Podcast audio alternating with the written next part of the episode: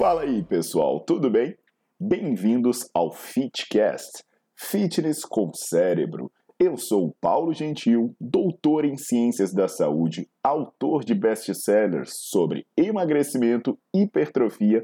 Eu sou professor e pesquisador. Este canal foi feito especialmente para quem gosta de cuidar do corpo, mas não descuida da inteligência. Aqui a verdade é dita com evidências científicas, doa a quem doer. Não esqueçam de seguir o canal e divulgar. E também eu convido vocês para olhar os links na descrição do canal para ver as minhas aulas, meus livros e também me buscar nas redes sociais.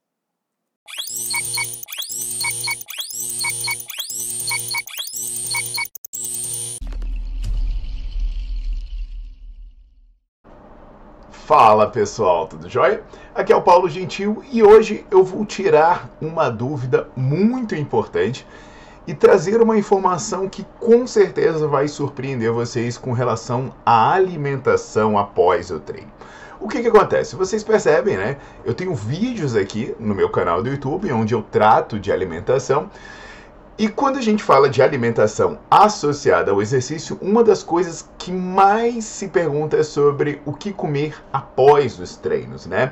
Porque parte do princípio que o treinamento gera um desgaste e você precisa de uma reposição. E muitas vezes, quanto mais rápido repor, melhor. Eu tenho né, um vídeo em que eu trato daquela questão da proteína, sobre a importância ou não de comer proteína após o treino. E aí é um vídeo para aqueles tarados da coqueteleira que não vai para academia sem uma coqueteleira cheia de whey. Eu tenho também para a galera do carboidrato, né, que eu explico sobre o carboidrato, né, se é necessário ingerir, se não é necessário, quanto tempo depois do treino. E também o que fala de quem decide logo misturar os dois, né? Porque a galera fala: "Ah, mas proteína pode não ser tão bom". Carboidrato também não, então eu vou logo misturar carboidrato e proteína. Então, né, você vê que tem várias possibilidades de se alimentar após o treino. E hoje, talvez eu surpreenda vocês, porque eu vou trazer um questionamento.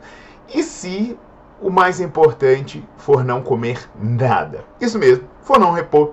De repente você terminar o treino e ao invés de você se preocupar em que comer o exercício, você fica lá, né? Você resenha um pouco com seus amigos de academia, você vai embora para sua casa numa boa, você chega em casa, toma o seu banho sem paranoia. Será que isso seria uma boa ideia? Então hoje eu vou falar sobre isso e o estudo que traz essa análise eu considero revolucionário. Ele mudou a forma como a gente enxerga essas coisas. Enquanto isso, você vai ver a vinheta e já vai aproveitar para deixar o seu like no vídeo, colocar para seguir o canal e ativar as notificações.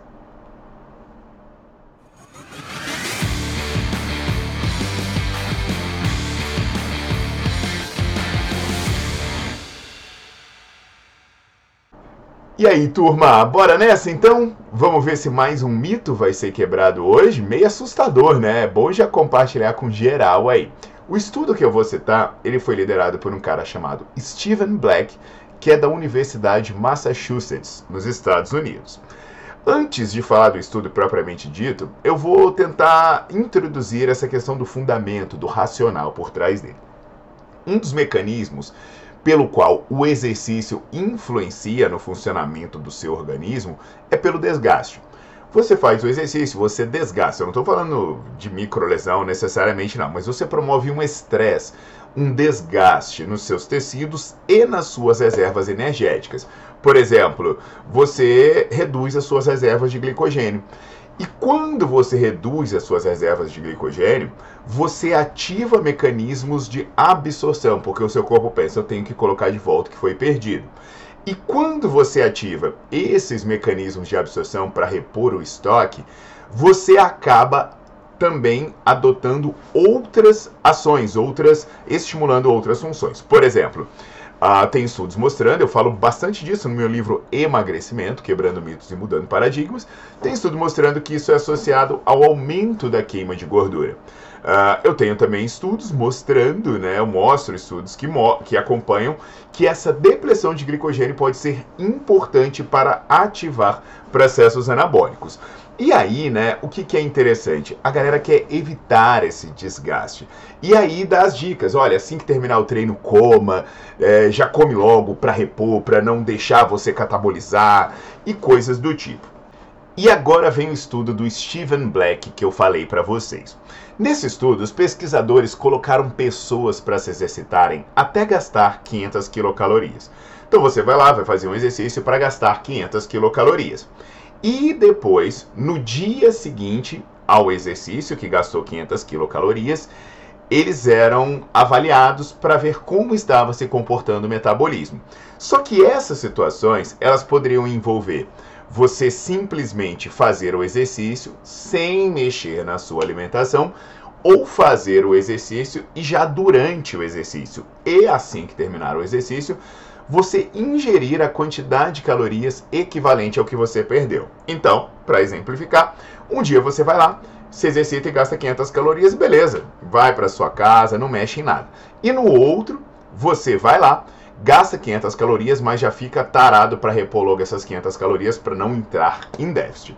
Quando eles avaliaram o metabolismo no dia seguinte das duas situações, eles verificaram que quando havia o déficit, quando você não fazia essa reposição durante e depois do exercício, o metabolismo de glicose ele melhorava. O seu músculo tinha capacidade de absorver mais glicose e os seus níveis de insulina permaneciam menores, ou seja, você se tornava mais eficiente na captação de glicose, precisando menos da insulina. Então, percebe que quando a pessoa repunha aquilo que ela perdeu, esse benefício simplesmente deixava de existir.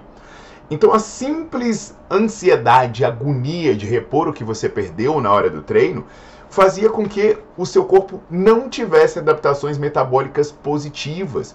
Aí é fácil entender que isso seria péssimo para um diabético, né? Porque um diabético precisa melhorar o metabolismo de glicose isso prejudicaria os benefícios do exercício no controle glicêmico, porque se você fizer essa reposição, você não melhora o funcionamento da insulina. Da mesma coisa para quem tem síndrome metabólica, resistência à insulina, pré-diabetes, vai ser um problema. Agora, isso também parece ser ruim para quem quer perder gordura.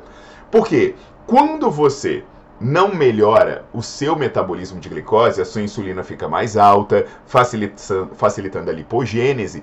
E, com, e, e, você tem o seu carboidrato todo de volta, você não precisa aumentar o seu processo de queima de gordura. Então é ruim para quem quer perder gordura. E para hipertrofia, existem estudos que testaram modelos e viram que uma depressão transitória de glicogênio, eu não estou falando que é nunca mais comer carboidrato, né? que isso é uma grande bobagem. Low carb é uma grande bobagem, eu já falei sobre isso aqui.